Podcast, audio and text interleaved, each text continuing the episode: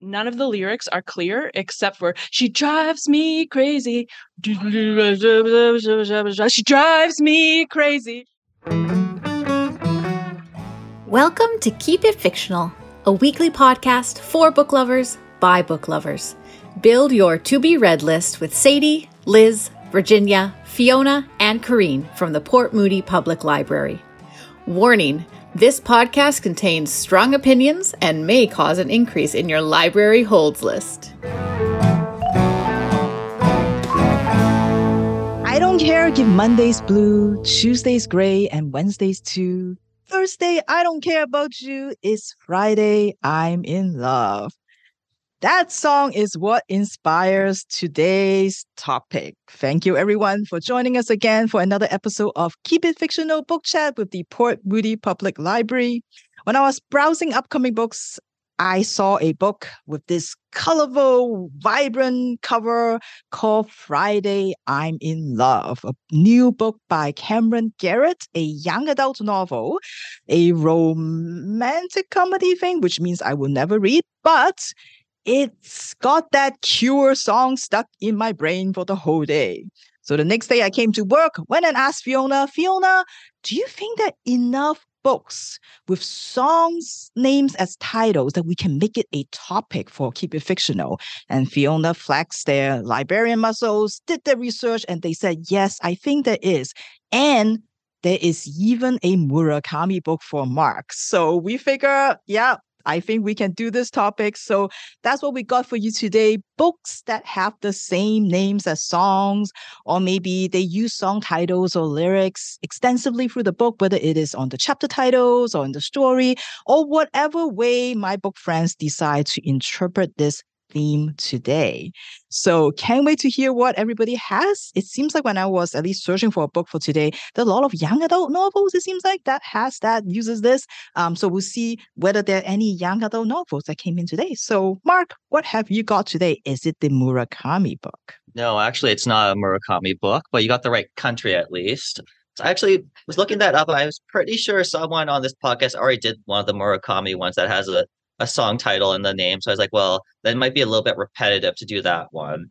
Like honestly, the way I was thinking of this, the first series that actually came to my mind was the one that I decided to talk about today, um, which is a manga series by Naoki Urasawa called 20th Century Boys, which is of course based on the T-Rex song 20th Century Boy.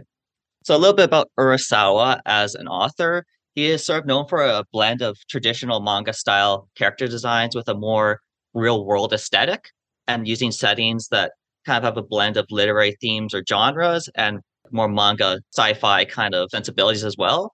In addition to writing and drawing, Urasawa actually also has an interest in writing and performing music. He has recorded a couple of different albums, and some of his songs are either based on or draw on his manga series and have been used to promote them in the past. There's also a very strong musical connection with the author of this work as well.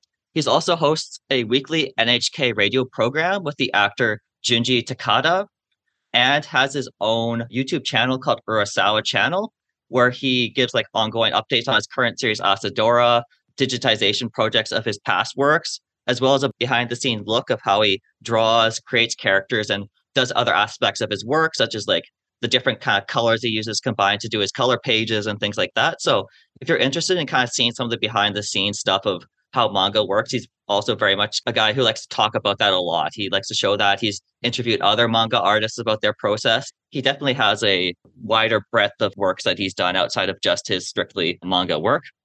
And in this particular book, 20th Century Boys, we follow a group of friends currently living in the late 1990s who are now in their 40s, but have known each other from the time they went to elementary school in the late 1960s to early 1970s. This group of friends is informally led by our main character, Endo Kenji, a once aspiring rock and roll musician who now runs his parents' convenience store after the death of his father and his mother is no longer able to run the store on her own. He's also responsible for looking after his disappeared sister's infant daughter. Now, Kenji's always been like a bit of a dreamer with designs on bigger things than being so like a mundane kind of salaried worker working nine to five, work at a convenience store now that he's kind of given up on his dreams. So a little bit on the background of these friends. So this, the main cast of characters, this group of friends from the 1960s and 70s, they were a particularly close knit group. They had this like this sort of own secret hideout in an abandoned lot.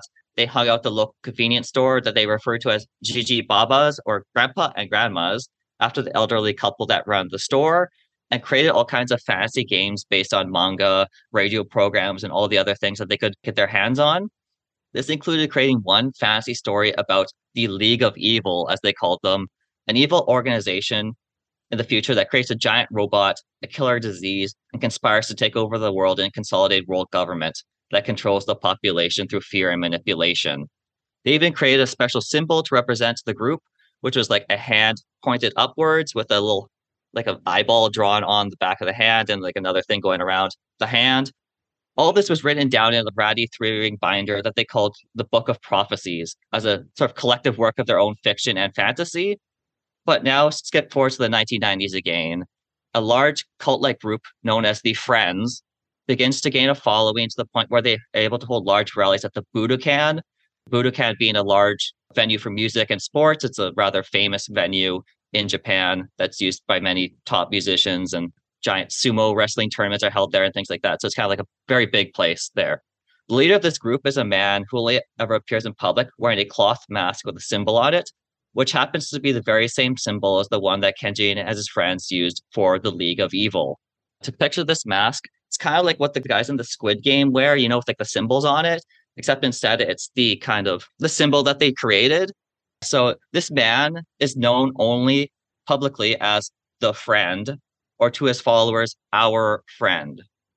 The friend claims to have the ability to levitate, to have special cognitive powers to be able to predict the future, and is the one who will lead humanity into the 21st century out of the 20th century. Also, around the exact same time in 1999, there's the sudden death and suspicious suicide of one of Kenji's former classmates and close friend, uh, Saburo Kito, or as they refer to him as a kid, Donkey, who fell from the roof of a school at which he was teaching.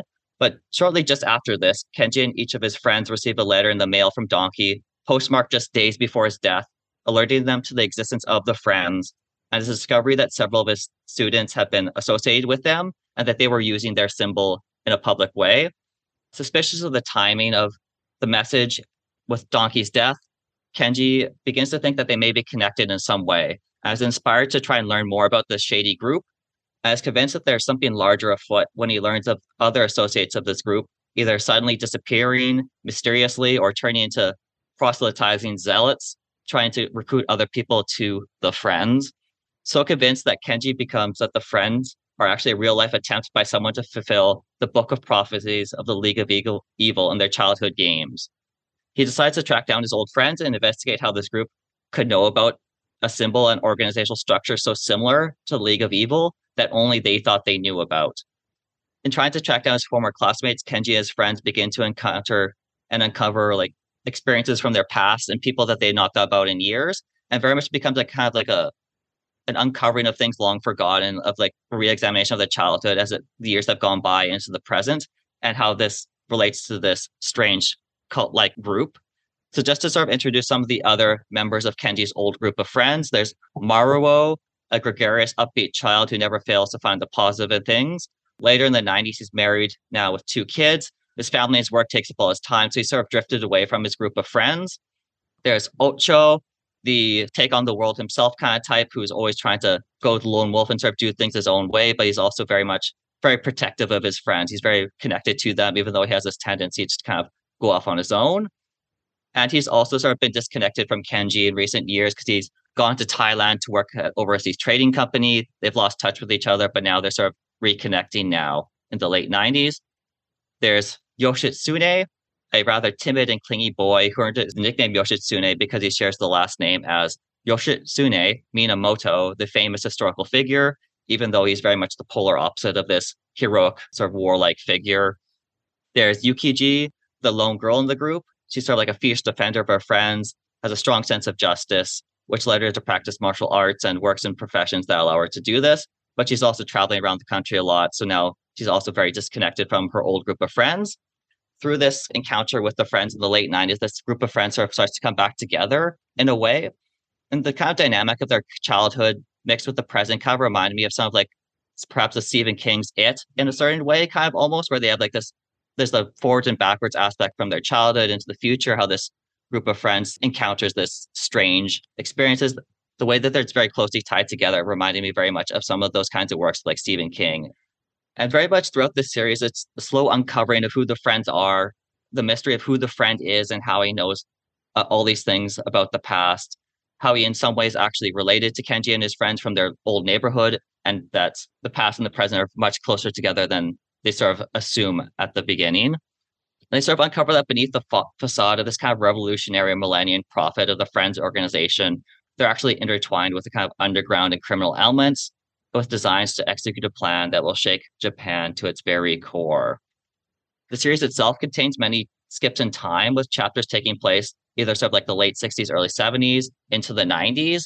So there's very much like a constant leaping forwards and backwards, one chapter in the past, another in the present and then later on the series as well as another skip forward in time into the 21st century.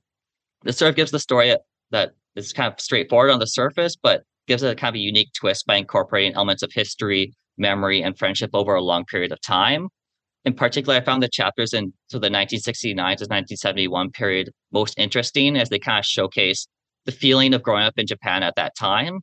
Even though I have like no idea what it was actually like to live in Japan at that time, the kind of breadth of references to different cultural touchstones, like major events like Expo 70 in Osaka, and the kinds of people and places in their neighborhood, which this group of friends grew up in, is very like engrossing. It kind of gives you a feeling of being there in that time period, even if you don't really know what it was like to be there at that time.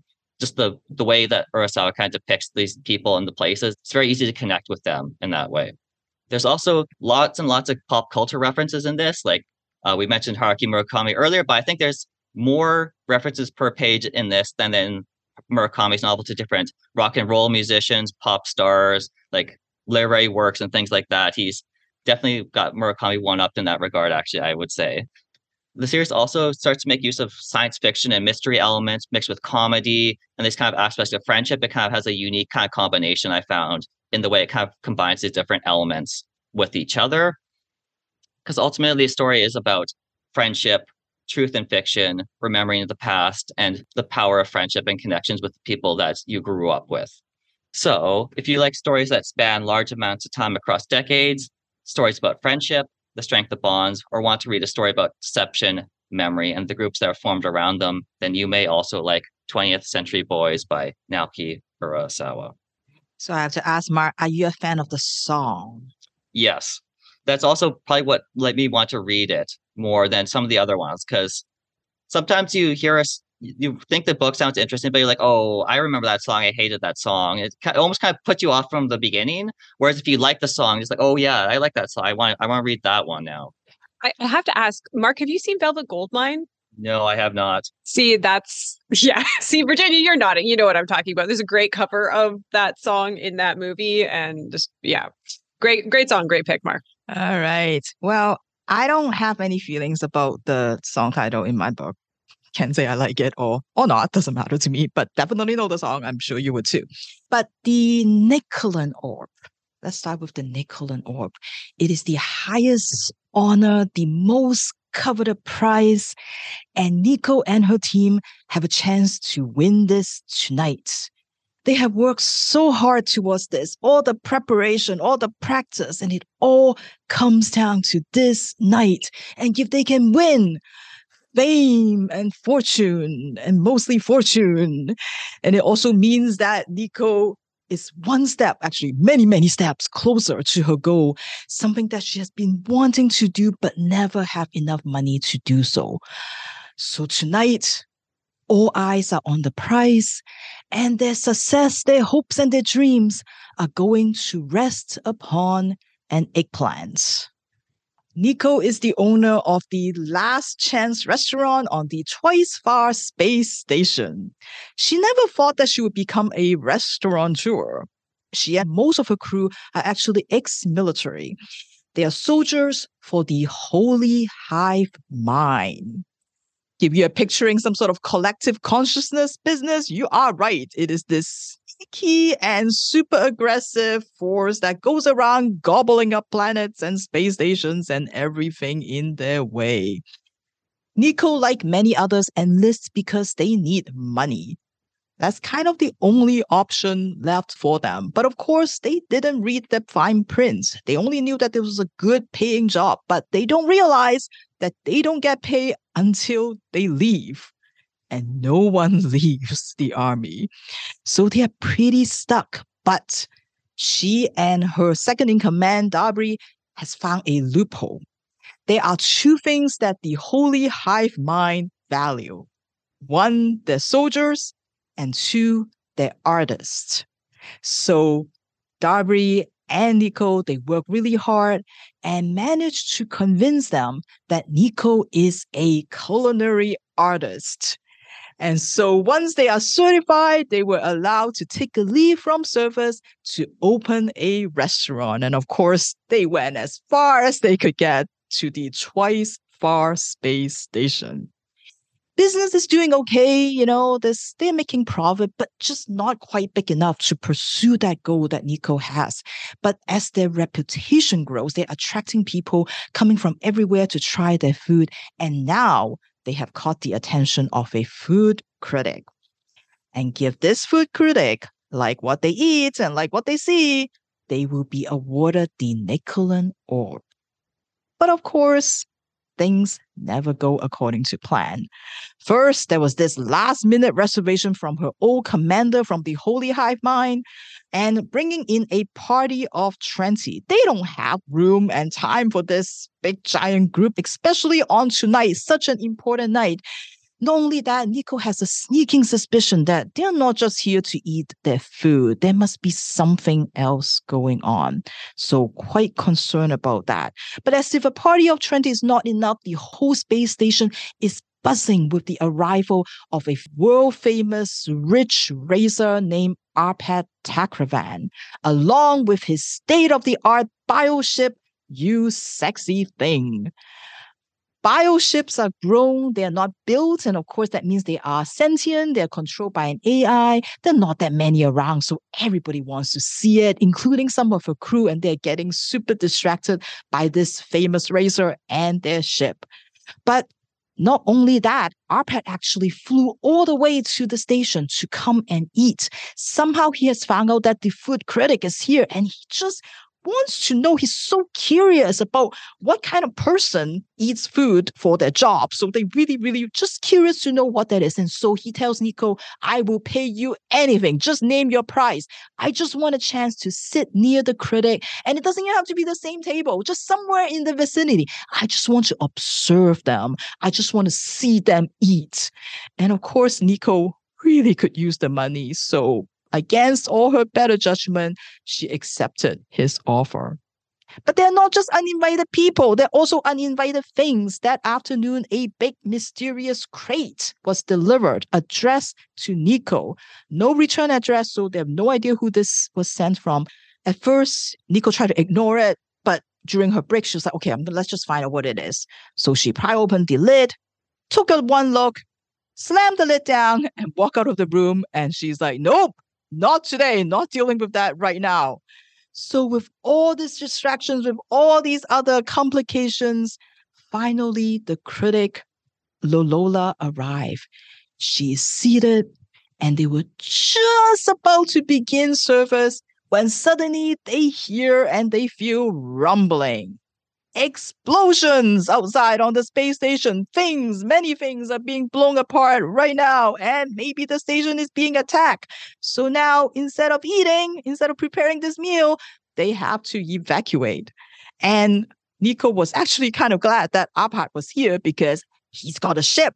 So they all pack all the stuff as much as they can, maybe with the eggplant, follow him, and try to get to the ship. But alas, Arpad was hit by a bullet or something on the way and he is going to die.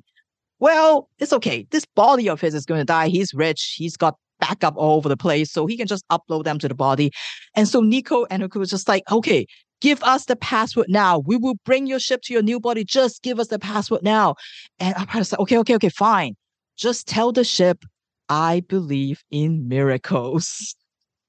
This is the book you Sexy Thing by Kate Rambo. I've never actually read a Kate Rambo book before, but they seem to be a very active member in the science fiction writing community. They are not just a writer, but they also lead a lot of writing workshops. And you can tell this is the work of someone who knows and loves their craft and their science fiction. Just the way they manipulate all those tropes, and there are so many tropes. It is a feast for all of us science fiction fans. And you can tell when somebody who knows their work and has that passion there, even those elements that feel very familiar, like you're like, oh, I've seen that before, I read that somewhere else, they still feel real, they feel still feel authentic and they still feel fresh. This is this rollicking adventure that has like space pirates, prison planets, intergalactic war, hive minds, and all kinds of things that you want in a space opera.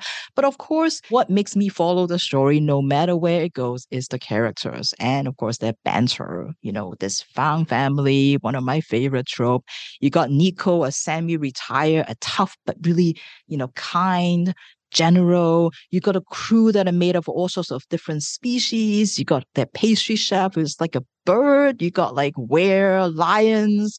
You got squid that likes to touch everything. You got this reptilian mystic slash prophet that are constantly talking about the spiral of destiny that they are on and keep asking for permission to speak of doom and keep getting denied.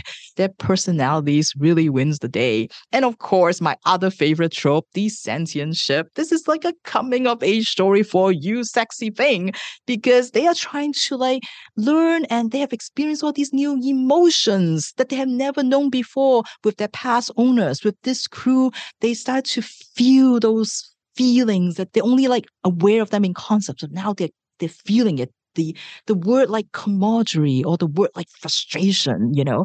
And it's so great to see you sexy thing, especially trying to learn how to cook instead of using replicators, you know, he's trying to learn how to cook from Darby. It's just like so much fun and it's so adorable. One of the things that did take a lot of readers by surprise and they find it maybe a little jarring is that there is a bit of a darker side to this too. You know, it is mostly fun, but there is definitely a darker history that some of these characters have. And there's some scenes that was surprising because of that. So just brace yourself for a little bit darker and maybe grimmer scenes in here.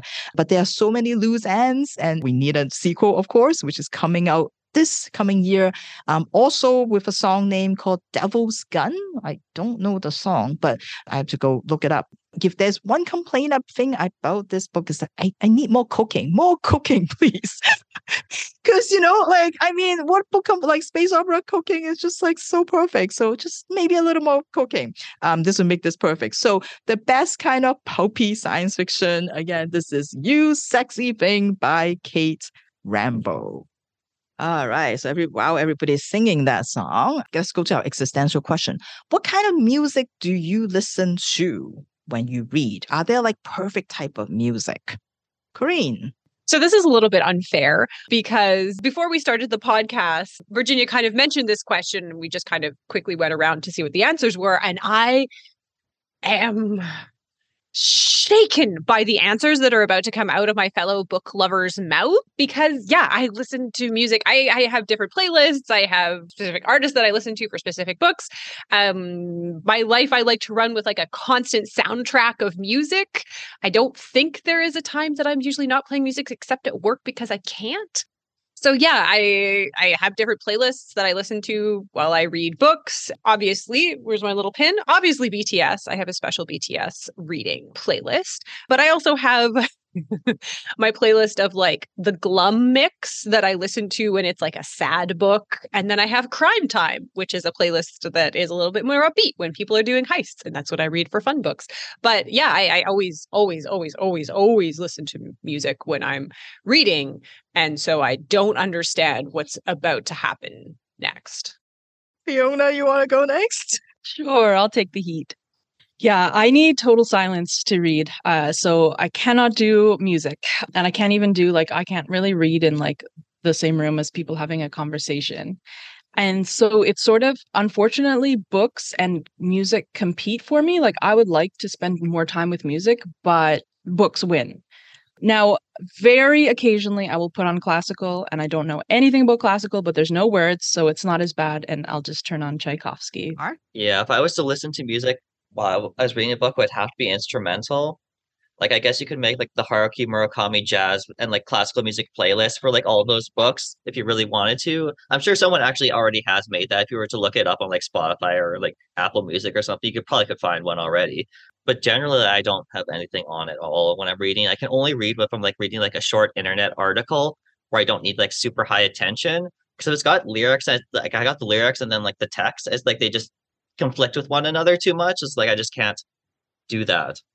Totally, totally agree. Yeah, I need complete silence, especially with words. Anything with words just doesn't bother me. So, like when my husband is playing video games and there's like video game noises, I'm just like, ah, go away, go away, because they talk too much. Can't deal with that. I can maybe deal with hockey noises. I do sometimes occasionally have hockey noises in the background. It's a different kind of noise. It doesn't, I don't know. Anyway, so yeah, no noise, no noise, preferably. Yes, Corinne, follow up question. So many. Follow up question. Yes. Um, because I really don't understand. really, I, I sometimes even look, like put on a podcast and read at the same time. So there's people talking and I read at the same time. At same and uh, yeah, I, I when people are watching TV in the same room, I read as well. Yeah. So my my my follow my first follow up question is did do you listen to did you listen to music when studying or like writing essays? No, also need complete silence for that. The only time I ever stu- listened to music when I was studying was in high school for classes I didn't particularly care about, really. I don't know if I want to process this on air right now. So when do you listen to music then? When you're doing stuff on the internet, that's like number one by far. Um, like if you're on transit or something like that, you can listen to music too, as long as you got your headphones. Sometimes also if it's like a video game or something like that, I really don't like the soundtrack or like the t- the voice acting or something like that. I Just mute it and then like put some music on, and just read the text. Yeah, right now I really don't listen to music because like I said it's it's either a choice between music or reading. Um and I have to really really want the music for it to win over reading. Okay, second follow up question, just just out of curiosity, because I'm I'm trying to figure this out. Is like when you were growing up, did people play a lot of music? Like in like family like I listened to oldies radio a lot growing up and when we went on car trips but it wasn't like like my family was like that too. You know some people you go to their home and their tv is always on? That was like not like no radio background no tv background. Like i think my whole family is very like easily distracted. So yeah no other sounds I think for me, there's more music, definitely more music when I was younger, um, everywhere, but I don't read as much at that point. So it's like, it's not competing with reading. It's just listening to music in the car or listening to music, you know, whatever. So yeah. Just processing. It's it's so much to take in. It's so much to take in. Yeah, you work on that. Maybe I can't, maybe you shouldn't talk about your book next. Maybe we need to go to Fiona because I feel like you're going to be so distracted by this conversation. I'm gonna grab Sadie after this as well, just to kind of like check in because I feel like I'm not the only person that does this. Oh, I'm sure you're not. I'm sure you're not. Just not here. That's all.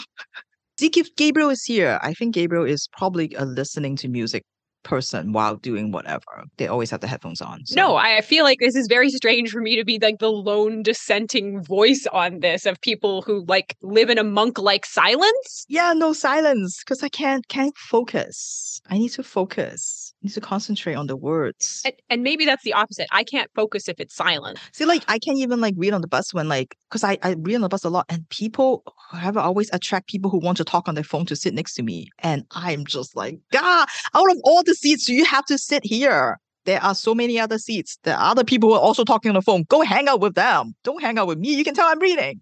But yeah, though that doesn't help. So yeah, I can't concentrate. White noise, maybe okay. Like, you know, rain. I can read with rain. Rain's good. rain noise. Rain rain noises is perfect. You know, nice good background. No noise is good. Yeah. Waves can be good if you're at the beach. Yeah. Yeah. Yeah. Yeah. Yeah. Those kind of noises are totally good. Anything with words. because you, you end up starting like singing along instead of like reading. I feel like if you're listening to things that has words in it, You just my thing. detach part of your brain. no. Well, we don't have we don't all have that talent. What's going to happen next is that Corinne is going to go um, interview every survey everybody in the office. I'm going to put a whiteboard up at the front of the library and people can kind of like do their little tallies because I'm genuinely curious. It'll go right next to the poll of can you name all five Spice Girls? So with that, I'm sorry, Corey. Didn't think that this question is going to cause you so much pain. Um, didn't realize. I thought at least there would be somebody else. I did think that there would be somebody else who need noise. Apparently not. All right. Well, more things that we learn about each other. Never cease to surprise us, right? All right, Corinne, are you uh like composed? Are you ready for your book? Yes, because I'm about to talk about one of my favorite subjects, which is music. So, girlfriend in a coma. I know, I know, it's serious. There were times when I could have strangled her, but you know, I would hate anything to happen to her. Lyrics from the song Girlfriend in a Coma by one of my favorite bands of all time, The Smiths. Active from 1982 to 1987, this Manchester rock, independent, post punk, and 1960s rock fusion band is a four person juggernaut, probably most famous in North America for their B side from William It Was Really Nothing, How Soon Is Now. Which is kind of like a neo psychedelic alternative rock, which doesn't sound like any other of their songs, but a cover of it by Love Spit Love was used for the theme song for the television show Charmed.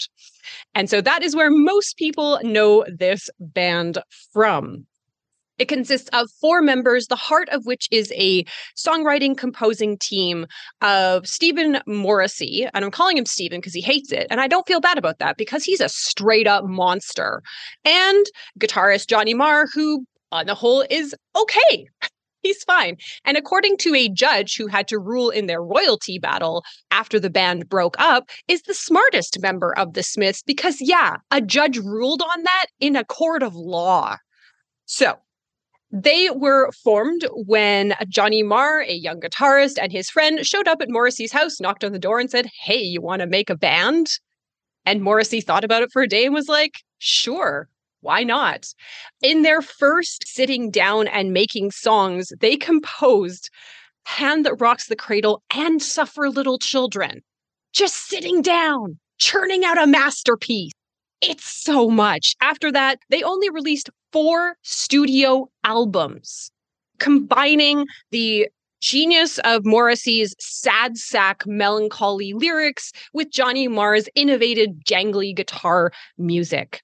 They played their third gig, their third gig at the Hacienda. Again.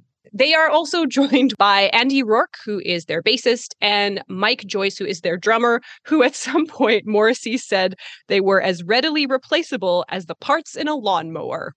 He's a real gem. He also broke up the band via post it note. So he is the worst. So the Smiths are a band that were very much formed around kind of like anti establishment lyricism and Morrissey's philosophy about 80s Britain. So it was very anti corporate, anti punishment, anti Thatcher, militant vegetarianism, which you, you can make music about. And he really hated the Queen, just really hated the Queen. And from this kind of very specific time and place, he and Johnny Marr created some of the most beautiful, sad music upon which to just feel sorry for yourself. And that is what Douglas Coupland used as the basis of his book, Girlfriend in a Coma. First published in 1998, it was considered kind of like a change of style for Douglas Coupland in that it had a plot. So I'm going to be very honest in that I have a decades long beef with Douglas Coupland. One sided, one sided. But you can ask my friends because this is not a secret that I've kept to myself. I hate Douglas Coupland. I hate him. Everything that he does, everything that he says, every like piece of art that he creates is done with such a very specific little smirk on his face that just I don't think we could have a civil conversation, Douglas Coupland and I. And so, was it stupid for me to pick up this book? yeah, it really was, especially because I didn't read the synopsis of it and didn't realize that it was like an end of the world dystopia, which is what I hate the most. And it's a Douglas Coupland book. So, our titular girlfriend in the coma is Karen. And after she and her boyfriend have sex on Grouse Mountain, which gross in the wilderness outdoors where their friends are skiing five steps away, they go to like a house party and Karen starts being like a little weird. It's 1979. They're about to graduate high school everyone's doing drugs and diet pills and you know 70s stuff. But karen's kind of like melancholy and keeps saying weird things to richard about you know like the end of the world and like i'm not going to see graduation and oh life is hard. And he's he kind of brushes it off until at the party karen karen falls into a coma as the title would suggest. And Richard, who is left behind, is also suddenly a father um, because after their one tryst on the mountain, Karen becomes pregnant and gives birth to Megan while still in a coma. And this is kind of about Richard's journey, but also the journey of his horrible group of friends, each of which are ruthless psychopaths. There's Wendy, who's a doctor but doesn't care about people. And then she hooks up with Linus, who's an engineer who went on like a vision quest walking through the desert just because he felt bored. There's Pam, who's a supermodel who eventually kind of bottoms out of that world due to addiction and then becomes a makeup artist on the X Files, as far as I can tell. Um, and Harrison, the guy who ditches his wife as soon as she comes back on the scene. Anyways, their lives suck and they're bad people. And then the world ends. Oh no, wait. Karen wakes up. Karen wakes up and is like, "Oh dang, did I not sleep through the apocalypse? Gah, got the timing all wrong." She wakes up and then the world ends in this mix, in the first part and last part of the book, there is Jared, an 18 year old jockey dude bro who died, who might be God. Undecided. Anyways, the world ends, and all of these friends are kind of. I guess what Douglas Coupland is kind of saying is like they're surviving but not thriving. But that's because everyone else is dead. Like everyone. Everyone is dead. And this takes place in Vancouver. So it's like, oh, cool. We're just going through where I live and so many skeletons. so many skeletons. So everyone is dead. And then Jared shows up to them as a ghost slash god and is like, hey, what have you been doing with your lives in this post apocalyptic world that we live in? And they're like, not much. Like, we went to Blockbuster. What I think Douglas Coupland is trying to do. Douglas Coupland, very famous for kind of coining the word Generation X, is that boy, he's trying to address the nihilism of 30 somethings in the 90s, asking, is this all there is to life? Um, and what's the point of technology also? Mm-hmm. So he's asking some big questions, but the problem is is that the people who are asking these questions are horrible and I don't care and I wish they had died. I wish they had died in the great apocalypse and that anyone else, anyone else in the entire world had survived. Anyone. I think the only slightly sympathetic character in the entire thing is Megan, the daughter born of Karen and Richard, who's just, she's a 90s kid. And when her mother wakes up, who is born in the 70s, but mentally still the same age as her daughter, there's some interesting things there and about like the generational divide and like people in the 70s were earnest and they had dreams and they thought about the future. And you 90s people are all like grim and you don't care about anything. And yeah. And Karen says a lot of stuff about the 90s, how it all sucks. I what it made what this book really made me think of is like, how's Douglas Coupland doing these days? Is he okay? I feel like Twitter might have destroyed him. Considering this is where he was in like 1998, I'm worried about him. Is he okay? Because I feel like probably not. So, if you are looking for a book that harshly changes genres about two thirds in, I will admit, I skipped through most of the plague apocalypse because no thanks.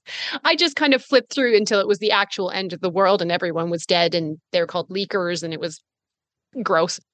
If you're looking for a post apocalyptic screed about cell phones, well, then this is for sure a book for you. I will admit, when doing my research on this book, there were some interesting points. He wrote this, he said it kind of just like erupted out of him after he had gone through what he called the darkest period in his life. So he went on this big European tour for Microserfs, which I hate. And he was super burned out he had he said he had nothing left. Like he could barely move. He couldn't pump gas. He couldn't like make himself a cup of soup. And he in fact only chose vancouver as the setting because he was too tired to think of anything else. And he was interested in comas because apparently this is a modern invention like plastic in his words which i thought was a bizarre sentence that i would never read but here we are. But it's very interesting that this is kind of like a book about burnout and disillusionment about the world and disillusionment about humanity, which is ultimately really hopeful at the end, I think, if I'm interpreting the end right. And what I did enjoy about the book is that there's a bunch of Smith's lyrics and song titles scattered throughout the book that only if you know you will pick up on. So that was kind of a fun game. And I I don't know this isn't going to patch up things between me and Dougie. Like we're never we're never going to vibe together. But there is a quote that he wrote about choosing this particular title that actually did resonate with me.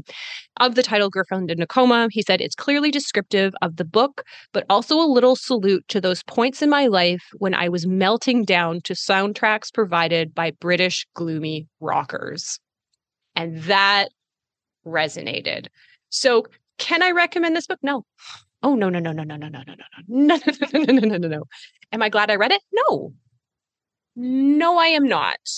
No, that's all I got. I was gonna try and I, I was gonna try and wrap it up and say but, but no, I don't recommend it. Didn't enjoy it. Kept me up all night being angry about it. But I can say that I've successfully finished a Douglas Coupland book. So that's that's what we're gonna rest on. You did good. You did good. Thank you for the sacrifices that you make for this podcast constantly yeah just focus on the just focus on the lyrics focus on your smith and yeah. Okay all right well i'm not going to follow up on your um hatred with douglas coupland because you can tell us later you can tell us later. Many have tried all have failed. I will take this to my grave. All right okay. All right last but not least fiona. Well, I have a very good counterpoint to that because I just have a, a pleasant, lovely rom com. And as Virginia noted, a lot of YA books right now are using like 80s and 90s song titles for the title of their book. That seems to be a trend. Uh, from what I have seen, the like content is very loosely based, but definitely it seems like there's a nostalgia for like especially the 80s right now in this like generation that's reading YA at the moment that seems that are like teenagers right now. I don't know where it came from, but it seems to be there. So I have uh, chosen a book titled She Drives Me Crazy, which is the Young Cannibal song. It's sports, it's sapphic, it's a rom com. Can you fault it for anything? Yeah, and so eh, it is named for the Young Cannibal song. She drives me crazy, which I honestly didn't know that I knew, but I totally know. It's like totally ingrained in there, and I start to bop when I think about it. It is a great song, and it's one of those ones where you don't none of the lyrics are clear except for she drives me crazy. She drives me crazy. Yeah it's a it's a great song and i i had no awareness that it was in my brain like fully and completely as i think you're all discovering right now. And i did definitely like have it in my head the whole time that i was reading which was a little bit distracting. I can't even think about a song while i'm reading. This book is set in the present and it follows Scotty, who is a high schooler who has recently gone through a very bad breakup with her basketball teammate, who is honestly a total jerk. uh, Tilly. Tilly uh, was in Scotty's eyes, just wonderful and perfect. And she was so in love with her and loved playing ball with her. But Tilly wanted more. Their high school basketball team wasn't good enough. So she decided she would transfer and because she wanted to play on a better team.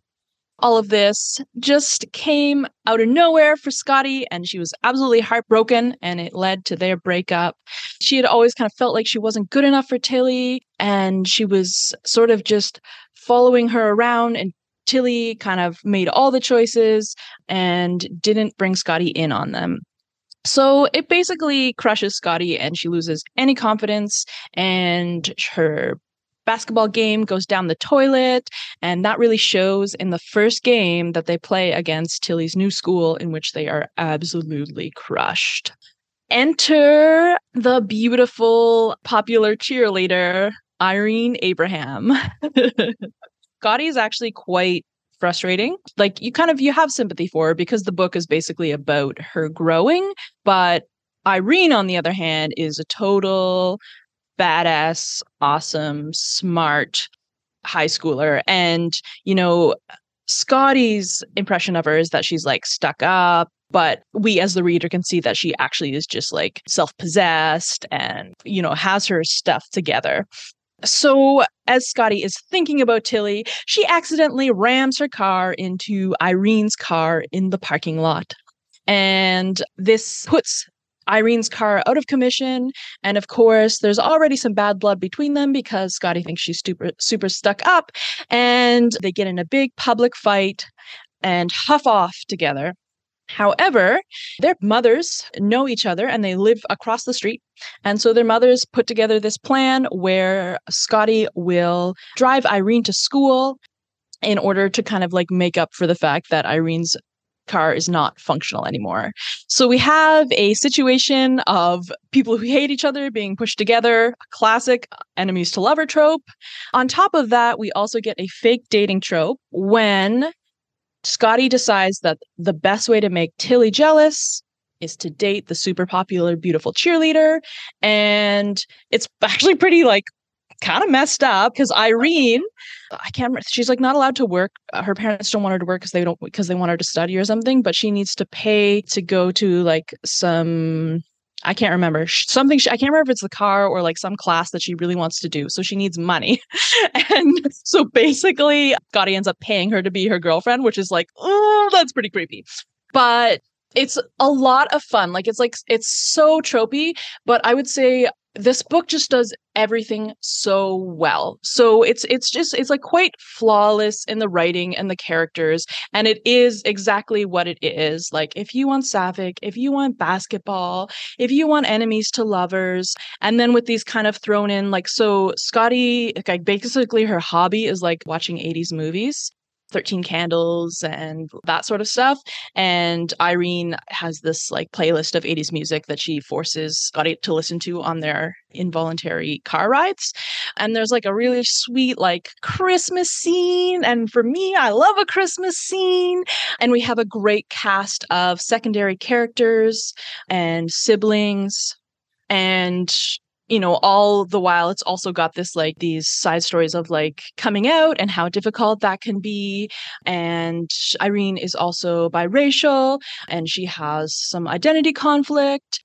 And the characters really grow a lot throughout the book. So it does exactly what it sets out to do extremely well. So if you are looking for just like a slam dunk hee hee of a of a rom-com that you just need between like some things that have been really frustrating, I would definitely recommend Kelly Quindlen's She Drives Me Crazy. And I think that, yeah, I think she's a really great author. Like, I will definitely be picking up whatever else she writes as this sort of like, I can count on you, Kelly Quindlen. Thank you, Fiona. So now that we've got some songs probably stuck in your brain that you'll be listening to all day, and Fiona, you're so right about your song. Like, yeah, it's driving me crazy. And then whatever, yeah, that is just exactly what it is. It's literally uh uh uh. oh, oh, oh. All All right. Well, I'll get everybody go back to their reading, go back to their listening music and reading at the same time, apparently. Um, and so, you know, we'll see you again next time. So long and thanks for all the fish. Thank you for listening. If you like our show, please tell a fellow book lover about it. You can find a list of all the books we discussed in our show notes. Join us next week for another fun book chat. Until then, keep it fictional.